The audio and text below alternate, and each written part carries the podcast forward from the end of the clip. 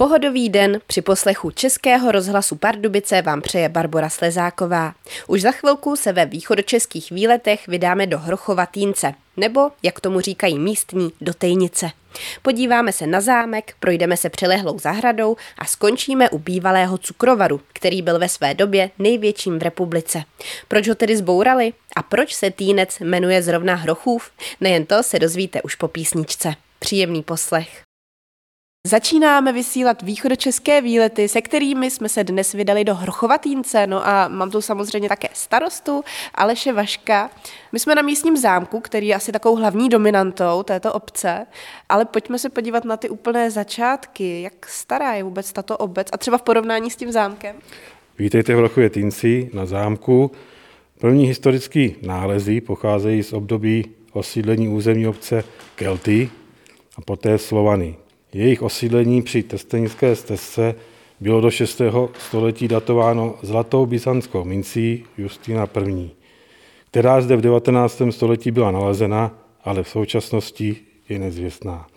První písemná zmínka pochází možná již z roku 1194, ale označení Týnec lze vztáhnout i na další obce. Další písemná zpráva je z roku 1293. Tohoto údaje se držíme a v loňském roce jsme oslavili 730 let od první písemné zmínky. Jak vypadaly oslavy? Oslavy vypadaly, vypadaly myslím, moc pěkně a asi tohoto roku v Týnec ještě, ještě nezažil. Máme tady také místo starostu Petra Schejbala, byste nám možná mohl popsat, jak vypadaly oslavy. Oslavy u nás organizoval kulturní výbor, kterýmu veřejně skládáme poklonu, protože odvedli krásnou práci a bylo to ve spolupráci s agenturou, která nám zajišťovala tyto oslavy v duchu historična. Začátek byl zahájený historickým průvodem, kde jsme mohli vidět různá řemesla, tento průvod navštívil radnici, kde se všichni radní převlíkli do historických eh, kostýmů a dál pokračovali s průvodem na zámek. Rozešli jsme se, řekl bych, za tmy a všichni spokojení. Pojďme k tomu názvu obce. Hrochův Týnec, to je takové docela zajímavé jméno, zajímavý název, jak vznikl. Jméno Týnec vzniklo po Týnci, neboli osadě otýněné, ohrazené dřevěným plotem. Až do konce 15. století byl název zdejší vsi Týnec za Mikuláše Hrocha z Mezilesic, dnešních Medlešíc, jenž byl držitelem zdejšího panského dvora od roku 1488 do roku 1513, dostal Týnec, přídomek Hrochův.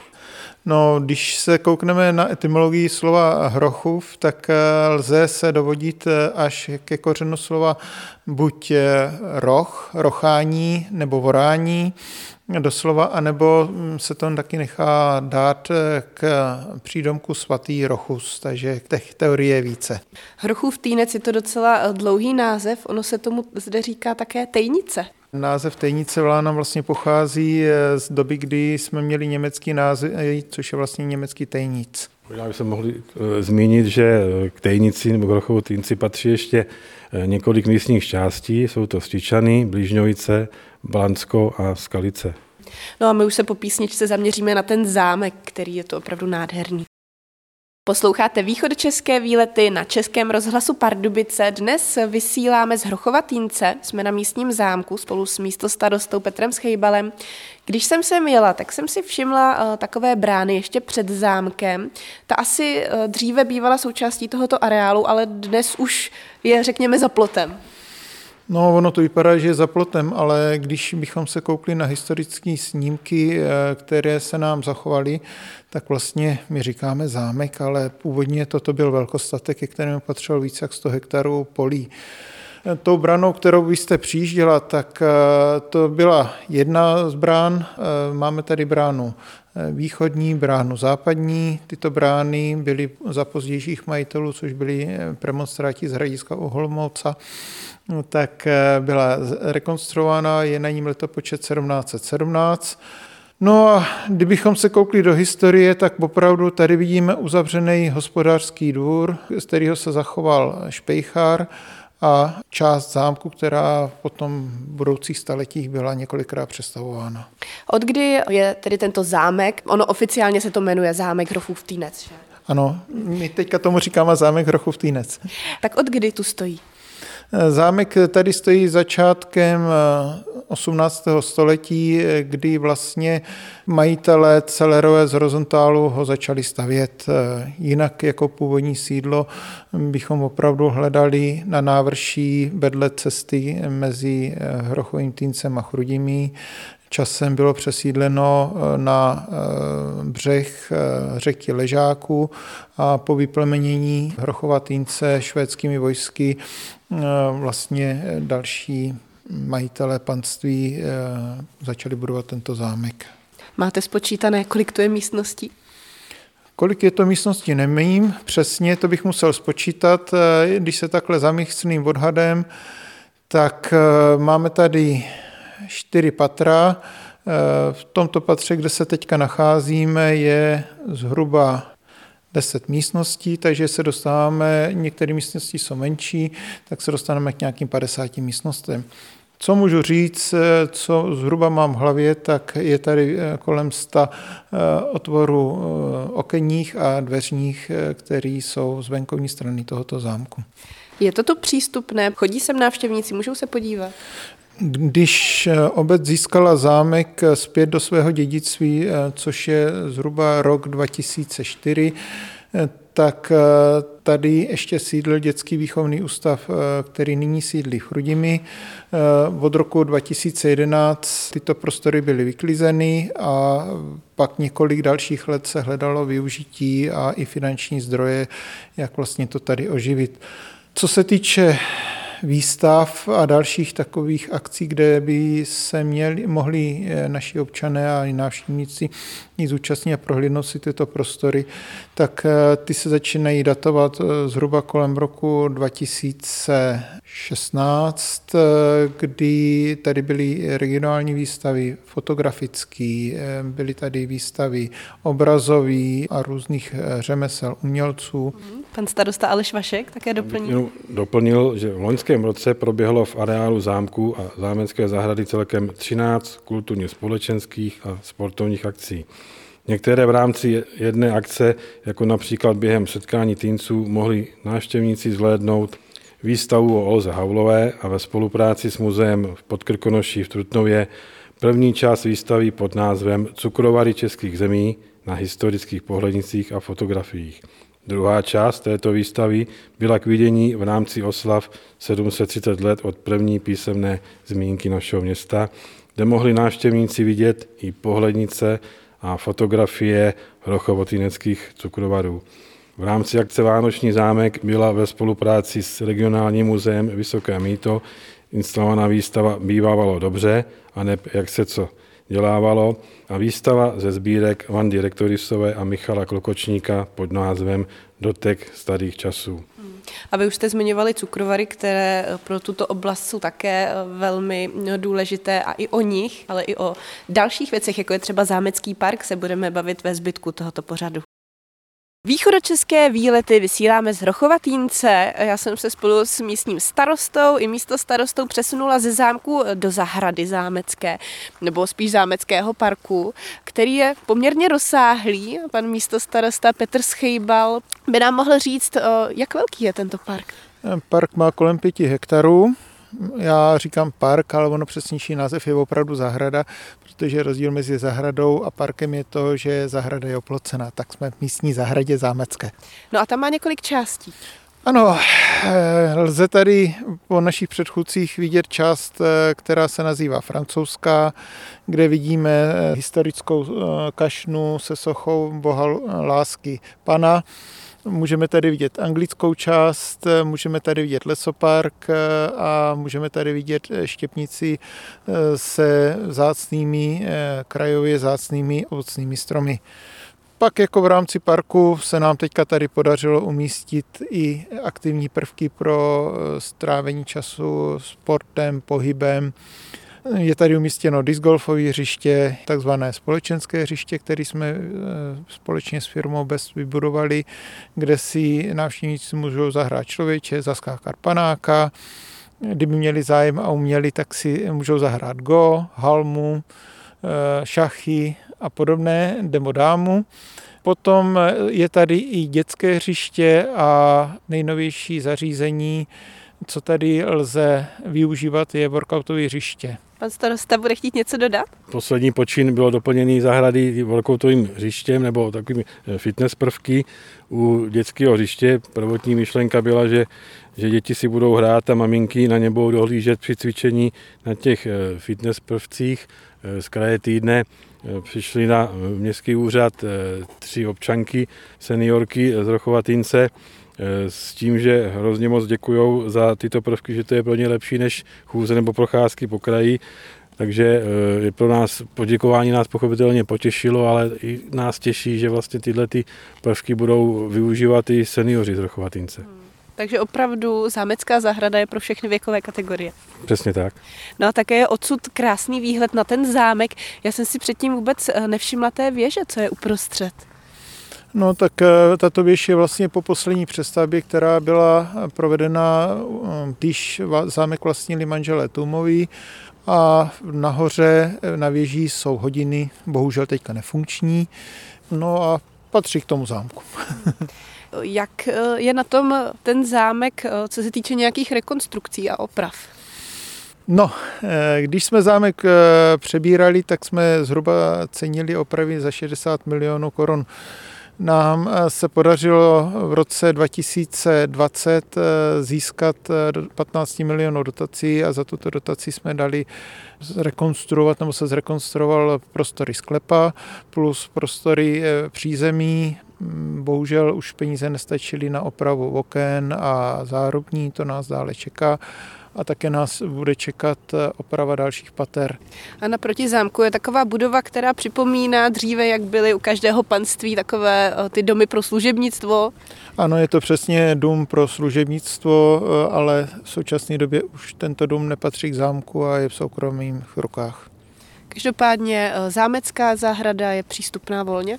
Volně je přístupná a jsou tady vítány všichni návštěvníci a ještě bych řekl takovou zajímavost, eh, že eh, během roku se na cestách eh, v zámku konají petangové turnaje. Každý rok je tady turnaj kategorie mistrovství republiky v různých teda kategoriích od jednotlivců, dvojic, trojic a pak mý mezinárodní turnaje kategorie prestiž.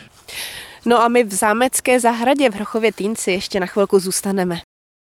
V zámecké zahradě v Hrochově Týnci jsme s východočeskými výlety s místostarostou Petrem Schejbalem před eh, stromem Olgy Havlové. Má tady svoji destičku. Město Hrochov Týnec má tu čest, eh, že ve spolupráci eh, s výborem Olgy Havlové jsme mohli vysázet strom Olgy Havlové.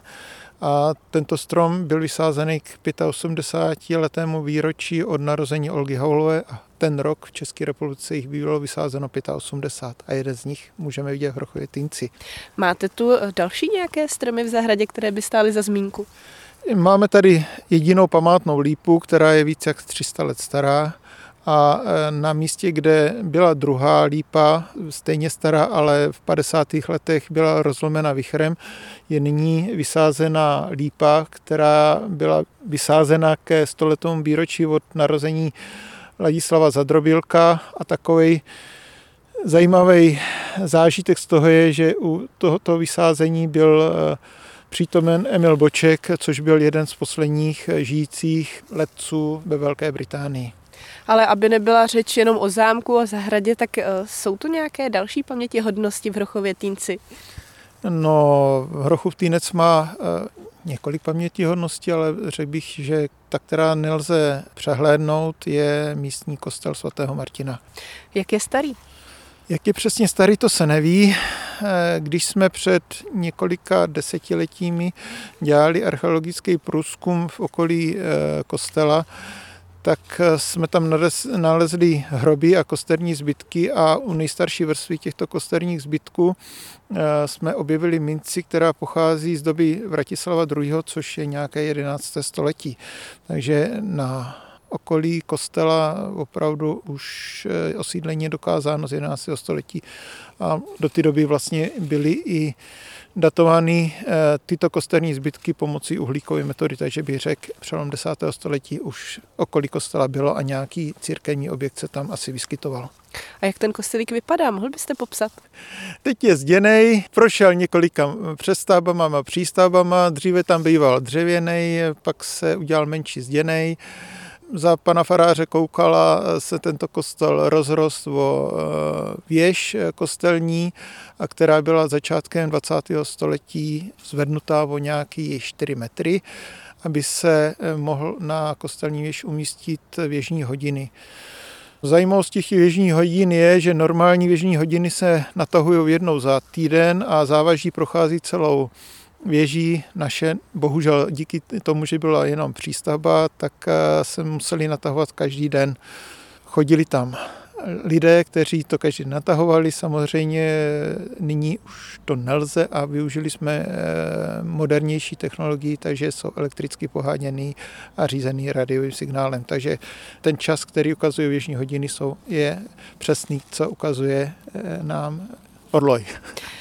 No a další významné stavby, které už ale bohužel nestojí, jsou také cukrovary a oni tu na území Hrochova Týnce kdysi stáli dva. To za panem starostou Alešem Vaškem. Výstavbu prvního cukrovaru, co vlastně byl přímo eh, u nás v Hrochově Týnci, iniciovali občané v čele tenkrát s Petrem Šlechtou, který byl majitelem velkostatku Eh, začátkem roku 1871 byl soustředěn kapitál ve výši 263 300 říjských zlotých a došlo k zahájení stavby. Stavba pokračovala rychle a dnem 19.11.1871 zahájil cukrovar svoji první kampaň. To byl tedy cukrovar přímo eh, zde v Hrochově Týnci. Ano, přímo zde v Hrochově Týnci a poslední doložená kampaň proběhla údajně Eh, od 24. září 1969. V tom, v tom roce následujícím byl ještě tento cukrovar v záloze, ale eh, nový cukrovar, který byl směrem na Čankovice, zahájil svou činnost 1. 10. 1970 a to vlastně znamenalo definitivní konec tohoto našeho starého cukrovaru přímo v Rokově Týnci. A v 70. letech byly odstraněny veškeré provozy a budovy starého cukrovaru. No a o cukrovarech se na vlnách Českého rozhlasu Pardubice budeme bavit i po písničce. Posloucháte východočeské výlety na Českém rozhlasu Pardubice. Já jsem se od zámku přesunula k bývalému cukrovaru spolu s doktorkou Stoklasovou, která eh, se právě tímto tématem velmi zabývá. Proč vám je eh, tak blízké? Tak cukrovar v Týnec je mi blízký především proto, že tady pracovala polovina rodiny mého manžela, ale když jsem byla na doktorském studiu, tak jsem vyjela na jednu konferenci o cukrovarnictví a vlastně ta volba toho tématu v tom případě byla jasná, protože cukrovar máme téměř za barákem. Vy jste i na toto téma zpracovala nějaké publikace? Neřekla bych úplně publikace, ale takové vícestránkové studie, které se podařilo publikovat vlastně v periodiku Listy cukrovarnické a řepařské a potom ve sborníku, který vycházel z té konference. Jednalo se spíše o takové vlastně regionální studie. Proč jsou cukrovary pro Českou republiku anebo přímo toto území důležité? Hmm, tak cukrovarnictví to je tradiční vlastně průmyslové odvětví v českých zemích. Ještě za Habsburské monarchie byly české země prvními, kde se vlastně dělaly pokusy s produkcí cukru. Mohli bychom vzpomenout, že to patří k východním Čechám, protože tady nedaleko na uh, Slatiňanském panství Euresperku, tam, kde vlastně dneska jedete na Seč, na Savrk, tak tam dělal eh, hrabě Auersperg eh, pokusy s pěstováním javorů. Měl tam obrovské javorové vlastně áleje, které čítaly i desítky tisíc javorů a tam se vlastně snažili získat javorový cukr. Bylo to v době, kdy za napoleonských válek byla zastavena produkce cukru vlastně z kolonií do Evropy v důsledku Napoleonovy koloniální blokády. No, i když se ukázalo, že javorový cukr ze slatnianských panství se vlastně příliš nevyplatí, nebylo to rentabilní, tak Pak ale v té době už třeba v Praze, v zahradě, kterou neznáme pod názvem Kanálka, probíhaly pokusy s výrobou řepného cukru, kdy vlastně hrabě Kanál do Malabala měl poznatky od francouzských vlastně pěstitelů cukrové řepy a dá se prostě říct, že ta, to pěstování a získávání cukru z cukrové řepy má v českých zemích skutečně dlouhou tradici. A jak je to s tím dnes? Kolik jich tady je vůbec těch cukrovarů, víte to?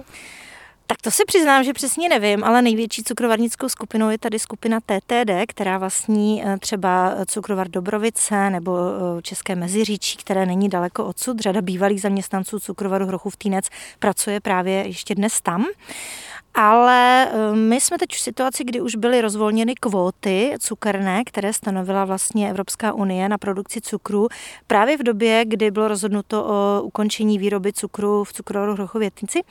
A Nyní jsme v situaci, kdy vlastně ta produkce cukru už není omezena kvotami, je rozvolněná a zdá se, že i když tu zdaleka už není tolik cukrovaru jako dříve a také pěstování cukrové řepy bylo do jisté míry omezeno, tak stále se jedná vlastně o tradiční zemědělskou plodinu, která je v nížiných oblastech České republiky pěstována a cukrovarům se tu stále, řekla bych, daří.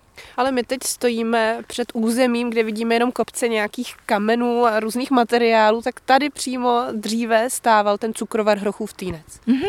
Kopce, na které se díváme, eh, stojí nebo jsou na místě, kde původně bylo technické zázemí eh, bývalého cukrovaru, třeba čistička odpadních vod, takzvané vodní hospodářství, nebo třeba v tomhle místě cukerný sklad ale hlavní budovy cukrovaru ležely trochu dále a to bylo tímto směrem. My se nacházíme zhruba v místě, kde kdysi byla hlavní brána cukrovaru a za námi na druhé straně stálo to veliké silo, které bylo vybudováno už v době po sametové revoluci v roce 1995.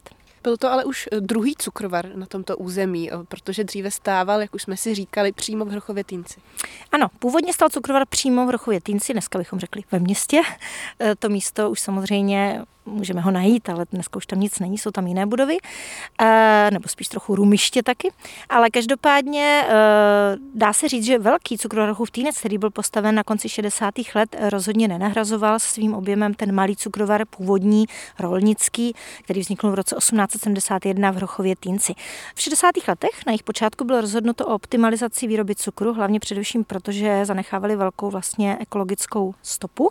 A pět malých cukrovarů, mezi něž patřil právě právě Hrochův týnec, Choltice, Dašice, a pak třeba cukrovariště v Cerekvici nad Loučnou, eh, tak byly nahrazeny velikým cukrovarem, právě velkokapacitním cukrovarem, který vznikl tady na tom místě. No a k cukrovaru se ve vysílání Českého rozhlasu Pardubice ještě vrátíme. S doktorkou Hanou Stoklasovou stojím před bývalým cukrovarem Hrochův Týnec. Dnes už tady vidíme jenom eh, jakési materiály, už tu funguje jiná firma. Uh-huh. Dneska vlastně se nacházíme na místech, které uh, patří firmě Bramak, která má uh, směrem od nás na pravo vlastně ukládku svého materiálu a na druhé straně vidíte ukládku pro materiál na stavbu silnice R35, která se odsud nedaleko buduje. Ten cukrovar, který tu stával, byl velmi významný svou velikostí. Hmm. V porevoluční době, tedy po roce 1989, to byl druhý největší cukrovar v České republice a rozlohou svojí varny byl vůbec největší v České republice. Proč tedy zanikl?